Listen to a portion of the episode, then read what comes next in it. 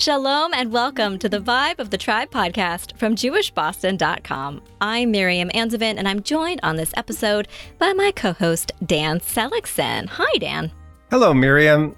The Vibe of the Tribe is a very Jewish pod, and we want to be B F Fs with other very Jewish pods, or V J Ps.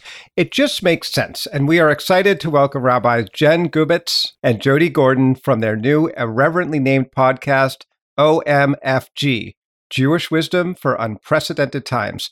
Rabbis, welcome to the Vibe of the Tribe. Hey, Dan. Hey, Miriam. Hi, guys. Thanks for having us. And throughout this episode, you will also hear comments by Jesse Ulrich. He's not only the founder of the Vibe of the Tribe podcast, he's also our editor and plot twist. He's also the editor of the O M F G podcast. So, Jesse, thank you for being here in your all-knowing, omnipresent capacity. You are very welcome. Hello to my oldest and newest clients. So, Rabbis, tell us about your backgrounds, how you got to know each other, and why you decided to begin this podcast.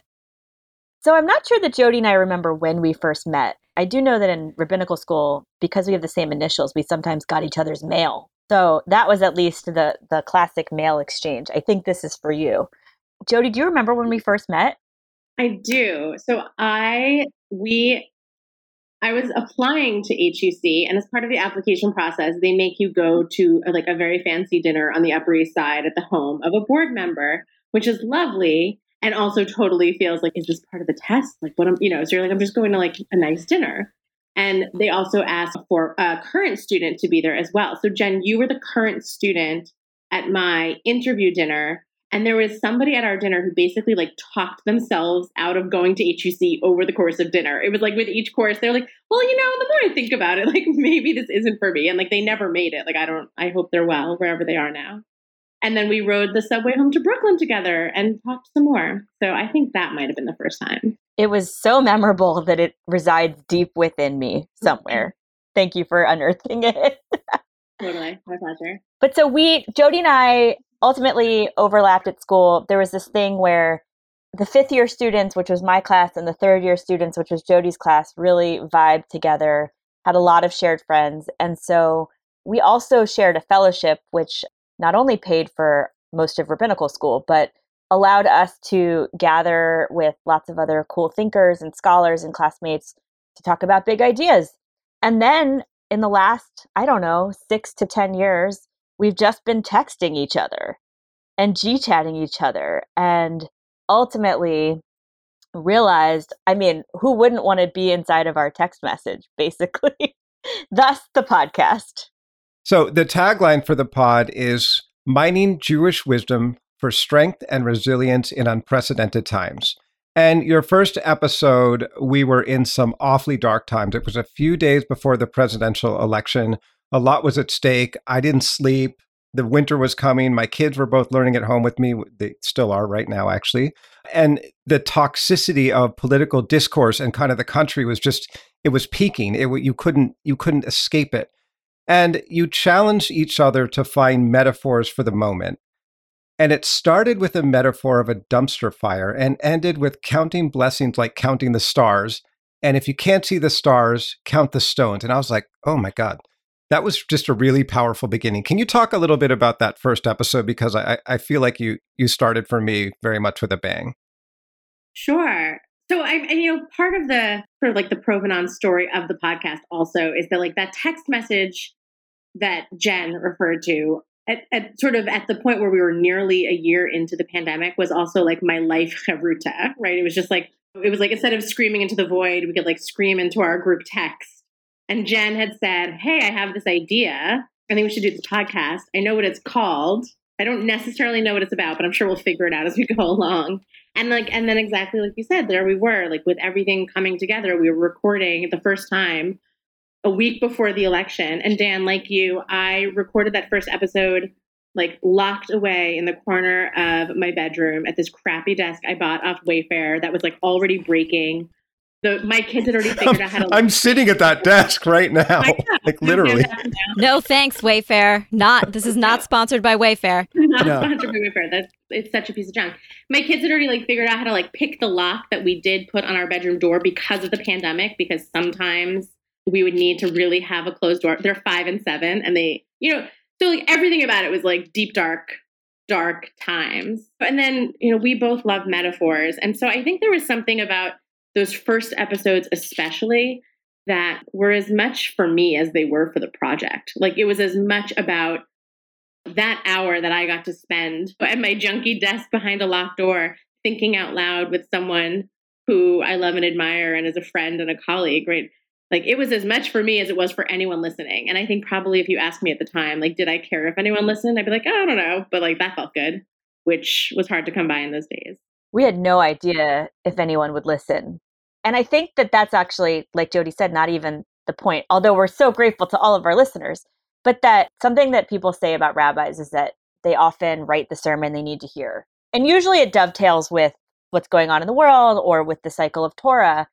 And and I think that that's what we were doing was sort of, Dan, what you were, what really struck you, I think struck us too as we did it. And we were like, whoa, that felt really nourishing and that felt really purposeful. And maybe it will help people too. That would be nice. And if not, what a nice exercise for the two of us to think out loud together and to really root the human experience of today in the human experience of the lifetime of the Jewish people.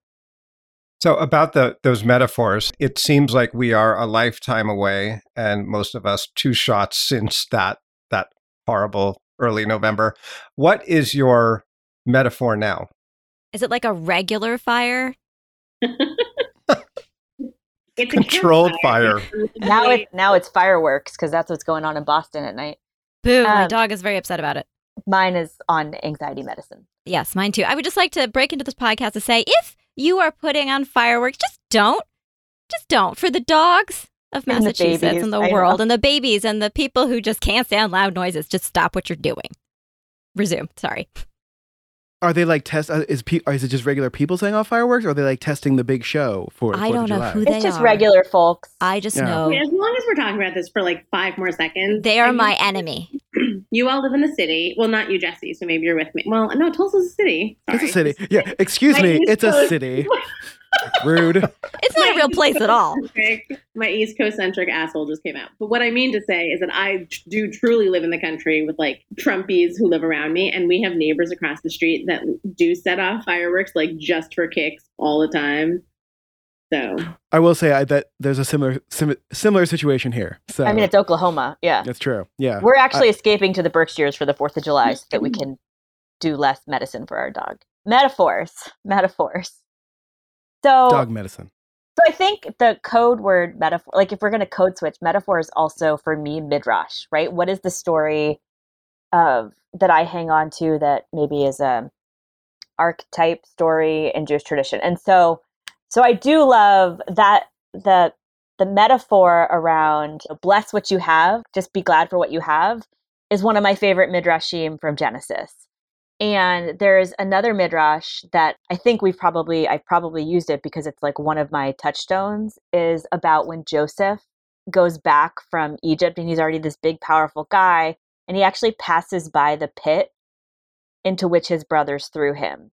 And and they're freaking out because they're like, oh gosh, he's powerful. What's he going to do to us? And the midrash actually says that he doesn't, he's not devising a plan of retribution. Instead, he's reflecting on the depth of his life and offering a word of gratitude for who he has become in spite of or because of that pit. And so that's sort of my metaphor right now. I mean, I'm not, I'm always trying to like bless the pits, as it were, find gratitude in those, those dark moments. And I think I carry that, that hope with me, even though it's hard to do, but I'm definitely still like, let's bless what we got. You know, if we don't have light for Havdalah, at least we have fireworks. Uh, n- n- note to myself later, insert uh, We Fell in the Pit from Parks and Recreation. Pit. I was in the pit. You were in the pit. We all were in the pit. The pit. Ooh, I fell in the pit. You fell in the pit. That is a really good, like, way to visualize it. This past year has been a pit, and we are outside of the pit. And we're like, oh God, let's not fall back we into fell that pit. In but, it, the pit. Right. Let's talk about the name of your podcast, O M F G, in its most common form, contains the F word, which, while Dan and I have uttered from time to time, we try not to use too much on the vibe of the tribe. And what I mean by that is we use it constantly, and then Jesse has to edit it out. I do. Um, he collects them to save in a folder to use it against us for incriminating evidence, if he ever needs that. It's called Miriam's Blackmail is the name of the folder. That's true. But the F in O M F G actually has multiple meanings. Tell us about what it really means to you. I mean, is this where we just admit, like, it means what you think it means? Because it's been that kind of year. And, and it's lowercase because, like, it, it's not everything, right? Like, how many times this year um, did we utter that delightful F word, right? And really mean it. Like, let's just own that. And if I have congregants listening, like, it's true. Your rabbi knows the F word and uses it like sprinkles on ice cream. But amen. Right? Like, it's lowercase. And that was the metaphor. That was the metaphor. Thank you. Sprinkling F bombs on ice cream. Like, like I like. Yes. Totally. You know, and like, and it's not everything. And so, you know, part of um. Of a sort of like the design of, of sort of how we started writing it with the lowercase f, and also the sort of the device of having very cute little children with their cute little voices tell us their favorite F word, I think was also a way at trying to um, sort of like defang the experience of this past year in a little way, right? How much, like, when could we find like a little bit more of the G in O M F G and sort of moments of light?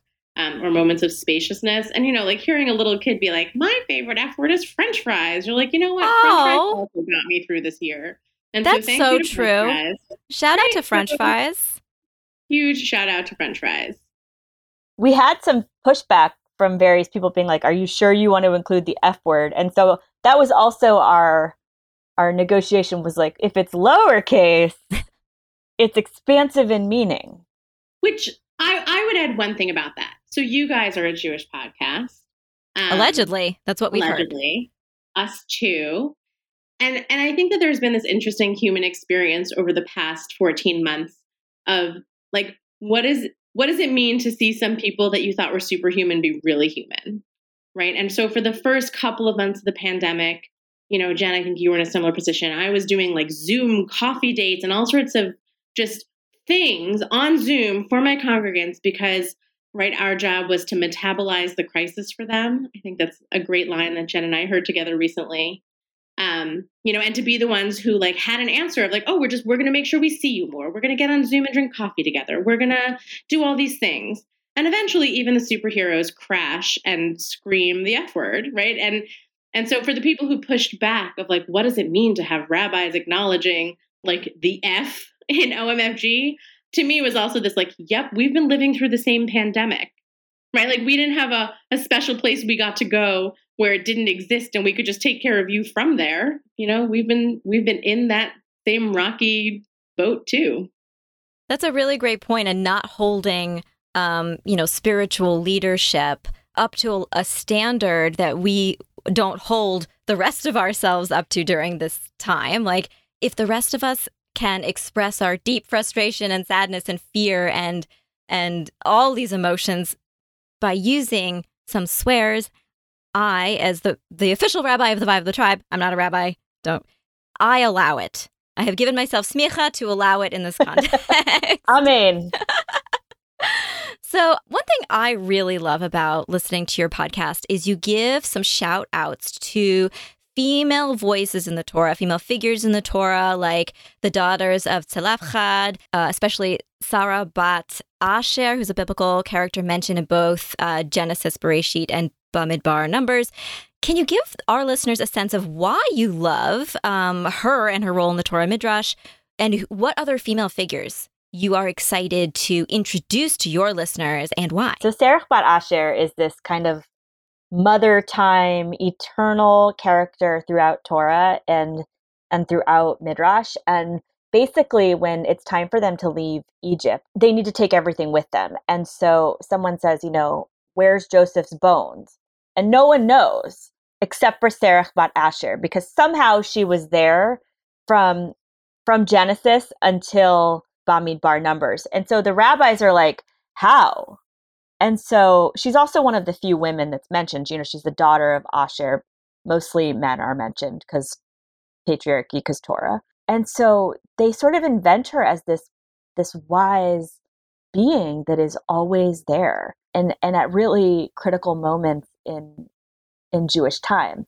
And so I love that it's a woman who carries forward the memory that they need to take with them. It's also, you know, we think of all these redemptive moments. It's Miriam who somehow in their fleeing of Egypt remembers to pack a timbrel. You know, they ha- you we gotta. had we had matzah, but right. She brought a timbrel. And so Serach bat Asher is this like amazing, I feel like definitely someone should make a superhero movie about her. Not really my superhero movies, like I watch them, I'm not really well versed in them, but I think Serach could be among them. We, we've talked about this, Jen. Either a superhero movie or if you've ever had the Fishezetti Heroes of the Torah drinking glasses that they make that are just like all of these Hasidic male rabbis. Oh my goodness. Rabbis, like we love them too. But I feel like if there was like a Heroines of the Torah drinking glass series that, that Fishezetti could sell for, you know, like fifty-four bucks for four glasses, like Serach bat Asher definitely gets a glass. No, Jody, I no. think that should be our yeah. side project. I was going to say, that's like, that's the swag. Is it sexist of me to say, should it be a wine glass? Right on top of that. Instead of a shot glass. All right. So that's, yeah, that's an item of swag you should make for the podcast. But Jody, who are other women, um, because you brought up the daughters of Tzelofchad. Um, who the daughters else? of Tzelofchad are awesome. And, and here's one thing that I love. So Jen and I are like second-ish generation female rabbis. And there's already like women being ordained who, who because of the world and technology and Gen Z feel like a different generation than me even. Jen, I don't know if you know if you feel the same way. And so like we're at a point where it's like, okay, well, if you think like Miriam and the daughters of Tzelofchad are cool, like wait till I tell you about Judith, right? That like oh my girl, people. Judith. Okay, so Judith. Yael, yeah, Yael and Judith. Yael and Judith. I feel like definitely could use some uplift. You know, the stories for, for your listeners who maybe don't know why Judith is so great. You know, Judith is, you know, she's described first as this, like, as a wealthy widow who, who goes out of her house. So like scandalous. First, she went out of her house and she wasn't wearing her mourning garb. My and, God. You know, to save Jerusalem and to save the, the Jewish people, you know, she manages to sort of like wile her way into the presence of the enemy general Holofernes and get him like good and drunk so that she could, you know, behead him. So, like, okay, so maybe whether we love violent stories like this and maybe we don't. It would make I, I such think... a great H B O or Netflix miniseries, if Jody, anyone from those you also, are listening. Jody, you forgot the salty cheese piece. Ah, yes, the salty cheese. Which I just think means that we should have a cheese store called Judith's Salty Cheese. But also it's like, here's this thing, like where we... We're also where like women's wisdom isn't always honored or seen as wisdom. You know, thinking about like the Serach bat Asher story, it's like, of course a woman had to travel four hundred years in history to remember where something was. Like, can you have this? Like, did you look in the fridge? Like, did you look in the bones? And then, like, no one wrote it down. Oh, he's buried over there. Like, can we get a woman to remember this for us? Totally. And then it's like with Judith, it's like, oh, how am I going to, you know, I'm going to make him thirsty, right? I'm going to feed him salty cheese. Like make literally and figuratively. Yeah, I don't know. Miriam, I just got that. I was like, you know, eight seconds you. behind and then well played. Yeah, so if somebody could make the, the Yael tent peg through the head and the Judith beheading Holofernes. I mean, I know that we hear about them because they are these sort of quote unquote violent characters, although I think it's completely defensible and I will defend everything they did. But yeah, there's there like they sort of fill this quote unquote masculine role in a in a way. I don't think it really is a masculine role, but that's kind of why we hear about them. But again, everybody go out and, and Google these people, look at these figures. They're very, very interesting um, biblical characters. Subversive. Subversive. Yes. Yes. Just a reminder, the Torah, super violent. So. What? Yeah. We're going to get into that a little bit later. In fact, right now in our question. Um, OK. Good okay. transition. Okay. Because in a recent episode about the holiday of Shavuot, wherein Jews mark the giving of the Torah at Mount Sinai, the receiving of the Torah at Mount Sinai, you talk about how our tradition teaches that all Jews um, were present at the giving of the Torah. That means Jews who were alive then, and also souls just who hadn't been put in bodies yet, just floating around. All the Jews were there. That's the that's the whole thing about my, Mount Sinai. And in that episode, you speculate on what you would have worn at Mount Sinai. And I think this is a great and important question to also ask ourselves. Dan, what would you have worn to receive the Torah at Mount Sinai? All right. So I put some thought into this because honestly, you asked me this question earlier today. So I, I did have a chance to prepare. I want to be dressy, but smart for a day like this. So dressy in that, you know, you got to wear a suit. You're getting, you know, you're getting the Torah for, for God's sake. And, um, I would say, so I thought about this, I, I would wear a suit, but I think I'd want a linen suit because it's going to be hot as F, lowercase f. And uh, I want to be ready, so I'll have sneakers on so that if the S hits the fan, which, you know, could happen at any moment when you have a, a moment of this this kind of power and this sort of uncertainty and gravitas, like I got to be able to bolt. I would wear a suit and some white sneakers ready to run if I need to.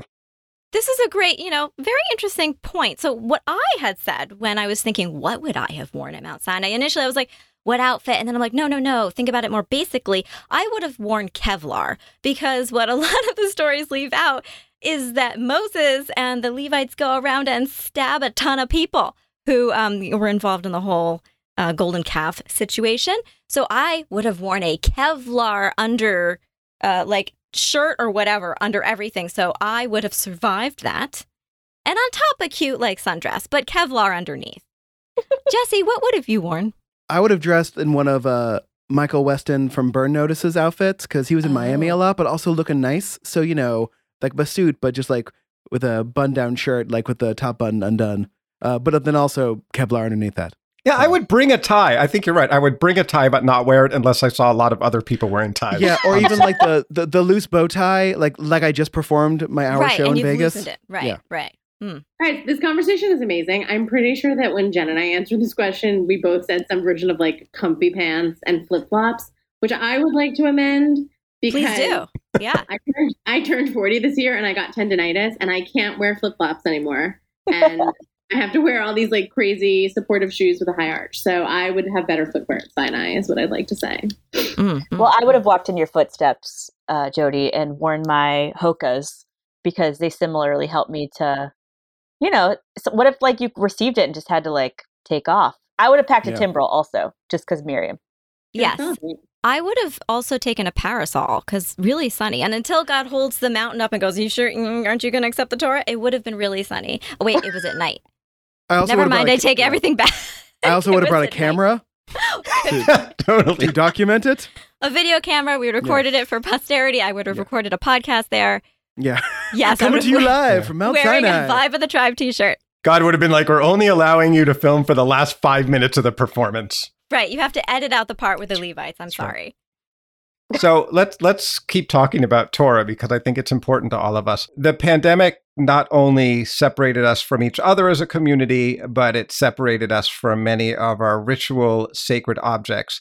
You had mentioned on one of the episodes not being able to touch a Torah scroll since last March. Uh, in what ways has this hands-on approach that you have as a rabbi to absolutely no hands on anything affected your relationship to, let's say, big T Torah and small T Torah? And what do you think about the pandemic's effect on the accessibility of Torah and maybe kind of Jewish learning writ large? I think in some ways, it, it, you know, it took something so unfortunate and tragic to create more access than we've ever had before. All you needed, which is not a small thing, was Wi-Fi or an internet connection and computer, which again, not everyone has. But it meant that um, people in communities that didn't have synagogues or rabbis or clergy of any sort or Jewish educators could access Torah. It also meant that people who might have a hard time leaving their homes because of disability or schedule um, could participate in Shabbat and holidays in ways that they never could before. So I sort of see one of the outcomes of the pandemic was actually this universal design, which is that everyone all over the world had access to Torah in ways they never did before. I I still haven't held a Torah, actually. I don't even know the last time I have. I have little consecration Torahs that I put in like an olive oil box, that's so they have their own little ark. Um, and I would parade them around and have everyone like blow a kiss to the Torah on Saturday mornings from their computer. But I hope that, I think the object, the sacred object, is so important. And I hope that people will continue to have access to Jewish learning in ways that they never have before, as well as being able to access educators and teachers around the world, right? It doesn't matter where you are. Um, you can gather wisdom from anywhere.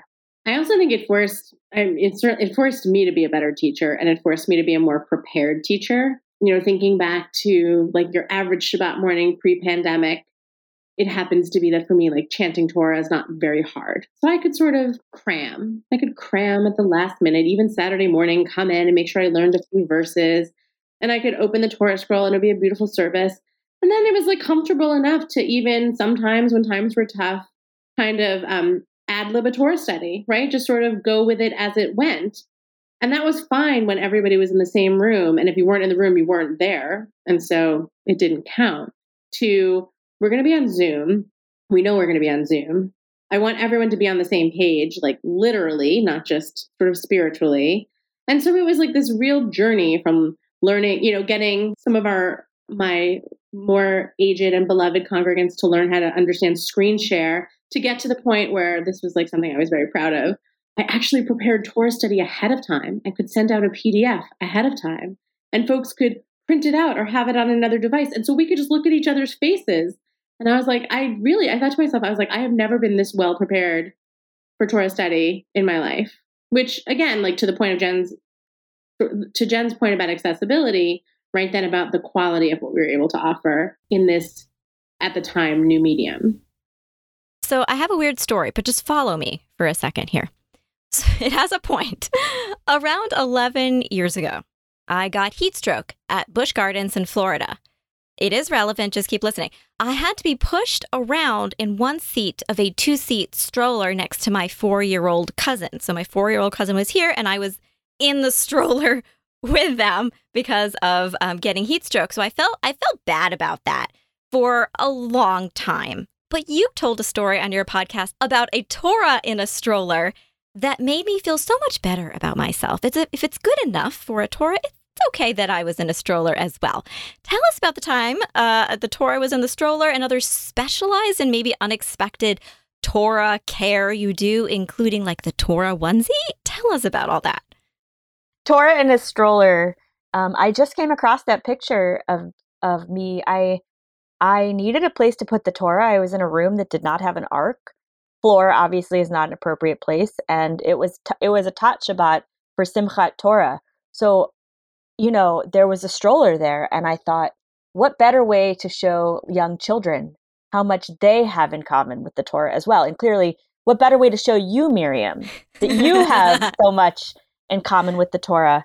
Um, yes, and thank so, you. you know, the I put it in the, the stroller and took a picture. And and I actually think, you know, there's this moment in Torah services where we take the Torah around the room and people kiss it, although I think now we'll blow kisses at it. Um, and that's called the Hakafah. And I kind of imagined this moment actually for the Hakafah, where instead we call it the Hakafe, where you actually have a coffee cart that you push in front of the Torah. So people can have a little espresso and blow kisses at the Torah. So that's my that's vision for when we return back to to life as it as it will be, is that we push the Torah in a stroller, but it's led by a coffee cart. No one steal this idea. If anyone out there steals this idea, we know. You've had like four really solid ideas so far on this episode alone. I don't know if you you, you were saving them up for us. You got to sprinkle them throughout your episodes here. too, because there's there's some money to be made. Ha- I'll have to remember. Yeah, I mean, Jody, we need to open up our own line of Judaica. Clearly, clearly, I would buy it. I would buy it.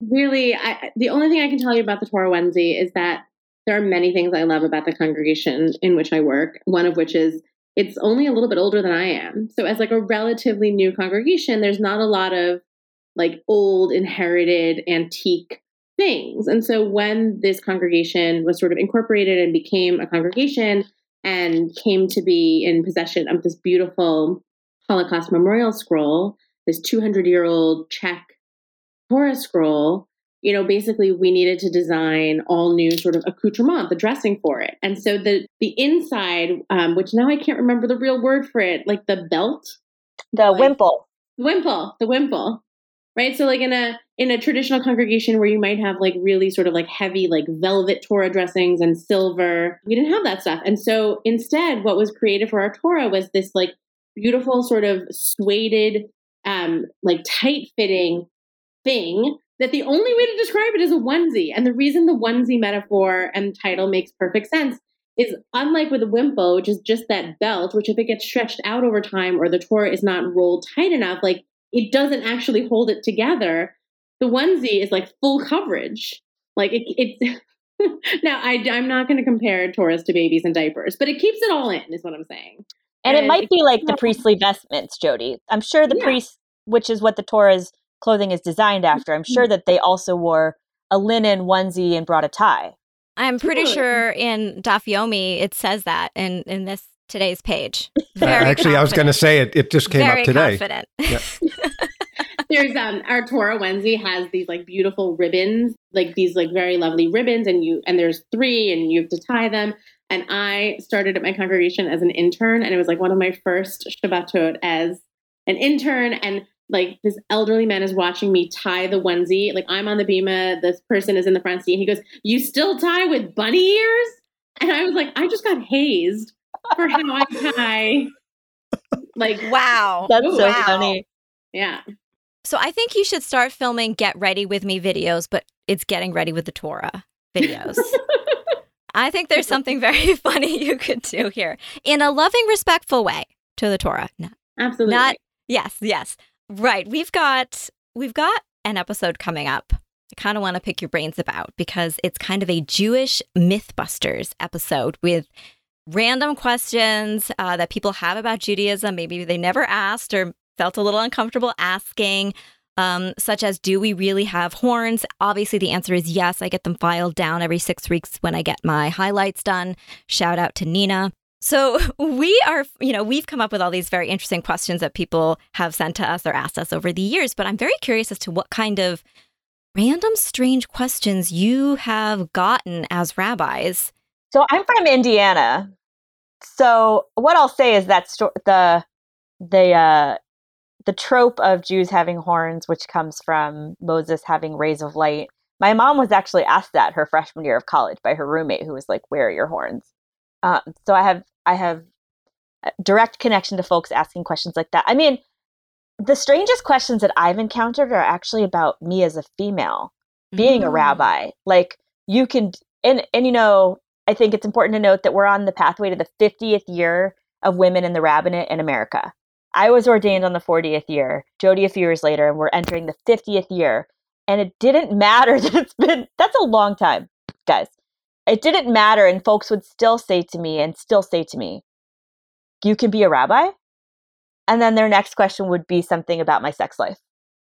So, or like, "You don't have a beard," or, or "Do you have a beard?" Or "It's invisible." Um, right. Um, and so more questions just around like, oh, you can do that? Um, Jody, have you gotten any strange questions in the Berkshires? No, I have to say that my life path has been relatively East Coast centric with a brief foray into the Midwest, but still in the bubble of Madison, Wisconsin. And so I like I haven't run into a ton of like sort of mythbustery questions. Um But I do have a great story if you ever want to know, like the weirdest thing I've ever been asked to do as a rabbi. I do. I do want to know. Yeah. Could um, you sure do. This is, yeah. This is probably like five years ago at this point. And our like front of office receptionist person comes back to my office and she's like, um, "Rabbi Gordon, there's, there's a guy in the lobby who wants to talk to you." I, and she, you can tell she looks like totally perturbed. And she's like, I, "He's safe. I don't think like I, I can't even explain to you what he wants. Like, can you just come out and talk to him?" And I come out to talk to him, and there is a young man in the lobby who does look somewhat agitated, and he and he and he pulls out a longboard, like like a skateboarding longboard, and he said, "I, I've I have a really deep interest in world religions, and I've been studying religion for years, and I made this longboard to celebrate all of the religions in the world. And you can see that, like, there's all of this art with, like, symbolism of, like, all the world's religions. He goes, would you bless it? I'm I'm going around to all of the houses of worship, and I'm just trying to, would you bless my longboard? And I literally, I, I, I didn't bless the longboard. I told him I blessed him and his curiosity and wished him safety and good health on that longboard. But I still think about that today. It's like, if you were going to bless a uh, multi-faith inspired longboard, like, what would that blessing be? I mean, it feels like a natural Shekhianu, only the first time he uses it, though. I know. And it looks like, like he maybe used it to get to the synagogue. So I don't know if it's oh. the first time. So it is That's an interesting thing. Question. People do, right? Like when they, people will say, can you bless this for me? And I think, Jody, I loved how you reframed it as blessing the person. But honestly, sometimes when people say, can you bless this item or object for me? There's definitely sources of blessing inanimate objects, like in the Musar tradition. Mm-hmm. But the bigger question I always say to them is, well, what do you want to say? What is the blessing? What are the words that you need to say? I don't actually have the inherent power to bless you. I can help you articulate what it is that you're seeking. And Jody, I think you did that for him. Um, but I also would be interested, Jody, in printing a onesie for the Torah with the blessing for an interfaith longboard. I love I, it. I think you just tied it all together. Okay. Idea number six. The, yeah, you really need to start a store, like an Etsy store, make these onesies, and also make them for babies, too. So it's like a onesie with a photo of the Torah yeah. onesie. And you could just, like, go deeper yeah. and deeper. Very meta. Also, like, if you're going to start a new business, let me know. I will start it here in Oklahoma because it's way cheaper than starting an L L C in Massachusetts. So. Got it. Oklahoma, maker of Torah onesies. That's right. Listen, as you learned from your uh, last episode, Tulsa's got a lot of weird Jews doing interesting things. So, and yeah, I was going to say, were, did, that, did you consider yourself as one of those weird Jews? I could say should. So yes, in retrospect. So I would love to talk to you about the Parsha. So we are recording with you the week of June twenty-fourth, and the Parsha or Torah portion for this week is Parshat uh, Balak. It's a classic. Um, I have a series of articles on, on Jewish Boston where I tell certain Jewish stories in millennial speak, and this one is the only Parsha that I've done because it's such a great Parsha. It's really got everything you need. Um, a talking donkey who stands up for her rights, a pissed-off angel, um, some curse blessings, switcheroos that you didn't expect, apocalyptic prophecies, and then it ends with some more violence from the Torah. I was going to say a bang, but in this context, we'll say a dramatic impalement. Um, we would love to hear the O M F G Devar of this Parsha. Well, I have an amazing bat mitzvah student this week who I have already gotten to hear her Devar Torah on this. And so one thing I want to say is, Miriam, like, I love the idea of millennial Torah. Um, and I don't know what generation thirteen-year-olds are. Are they Gen Z now? I, they're, is there something Alpha younger something. than, like, did we go to the beginning again? Yeah, I don't know. Yeah. Are they baby A? boomers again now? No, I think we go, it's Generation A. One that's, point A. That's tropical storms, Miriam. Oh, yeah, right, right, yeah. right, right. Not Generation. Double A. Yeah. Generation Alexis. Right. Uh, Alexa, Alexa, Alexa, you read Torah for me. But so she, and she has this like great take on um, sort of, you know, on, on sort of like digging out the unexpected blessings. But I think my O M F G drash on Parshat Balak is is actually more about the words that that are spoken as blessing, right? So Ma tovu ohalecha Yaakov, right? That all of a yeah. sudden these are the words that come out. And what I love is, and I, I feel like this is something I only learned myself like a couple of years ago, is that then those words are taken out of this week's Torah portion, and then they're sort of reframed as words of approach. Like they're the words you're meant to say when you approach a house of worship. And I always, like one of, I love, I, there's so many beautiful settings for Ma tovu. It's like one of my favorite things to sing. And sometimes I'll teach it if I'm singing as part of services is like, imagine if you had said these words like when you pulled into the parking lot this morning, and then when you turned off your car, right, the next verse. And when you stepped out and you faced the building, the next verse. And as you made your way to our doorway, right, the next verse. And and so as a, at this time of return and reimagining what it means to be together in community and to like, and literally we're in a tent this summer. So how good are your tents, oh Jacob? Thank God your tents are available um, for us to be able to gather safely outdoors together. I don't know. I just love this idea. Like after a year of there being plenty of curses, like plenty of times to say like the F extra loud, like to, you know, that we're in a, in a beautiful time period of finally getting to say like, actually, how good are your tents and how lovely are your dwelling places? And like, thank God we get to come back to them in good health together.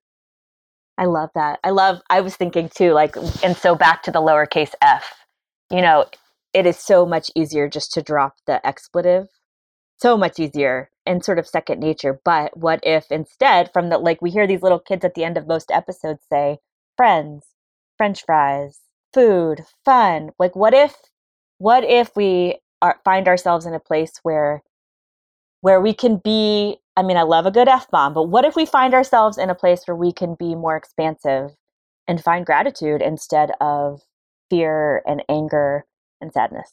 Thanks, Balak. Yeah. That is very profound. And Bilam. This is a side note technical question. Is this the donkey that like talks and then... Yes, God talking donkey. Shrek.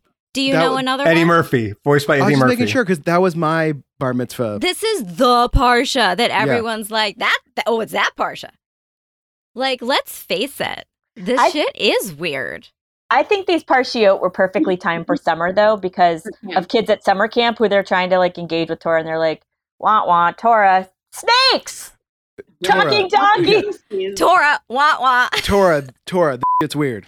yeah. Sure. Shirt, shirt, shirt. But that's what's funny. That's what's so fun about it. And that's why I like writing the parodies because, I mean, it's parody Torah. Like, it's like, obviously, I'm not trying to make fun of it, but there are so many um, ways you can view the the story in a modern context of that animal standing up for her rights and being like, why the hell are you kicking me? Get the f*** off. Like, I'll edit that. And and the angel being so angry, like it's actually very, it's a very engaging, bonkers story. So I think it's normal that people are really interested in that one. I want to come back to where we started. You know, right at the beginning of the pandemic, my wife watched this skit and, and it was like this woman said, I never knew that I was married to Serach bat guy because like they're working together in the same room and she's hearing his like corporate speak.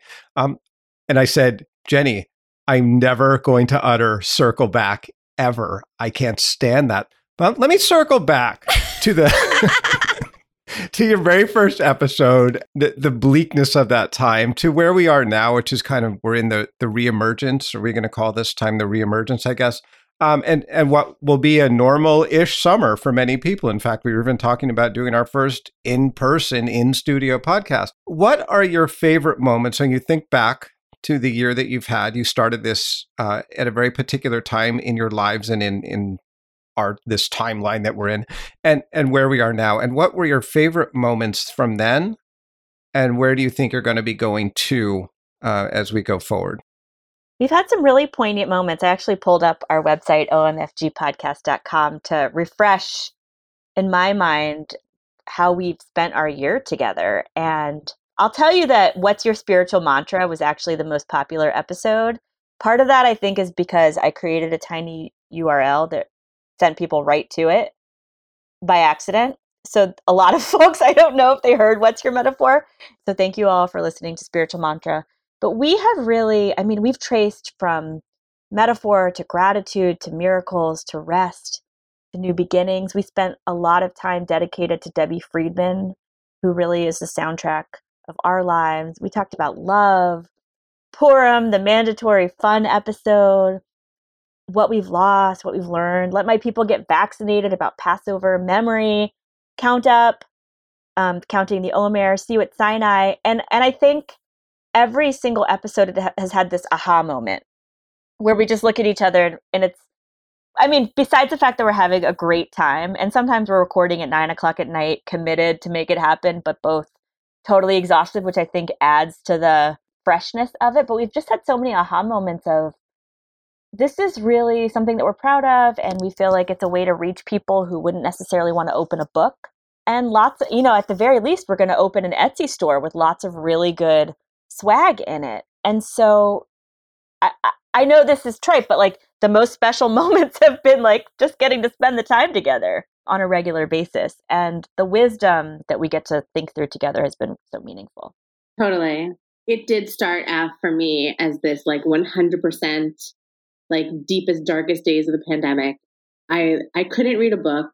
I didn't have, I just like, I didn't have the focus or the attention. I could never commit. I wasn't reading. I was like just doom scrolling every night, right? I would like sort of suffer through bedtime with our kids and like collapse into my bed. It was dark already. And I was, you know, it was like everyone was miserable. I was miserable too, like everybody else. And then along came this project that wasn't work. And it was somehow social because getting to hang out on Zoom with Jen was like as close to social as I was getting. I'm a huge extrovert.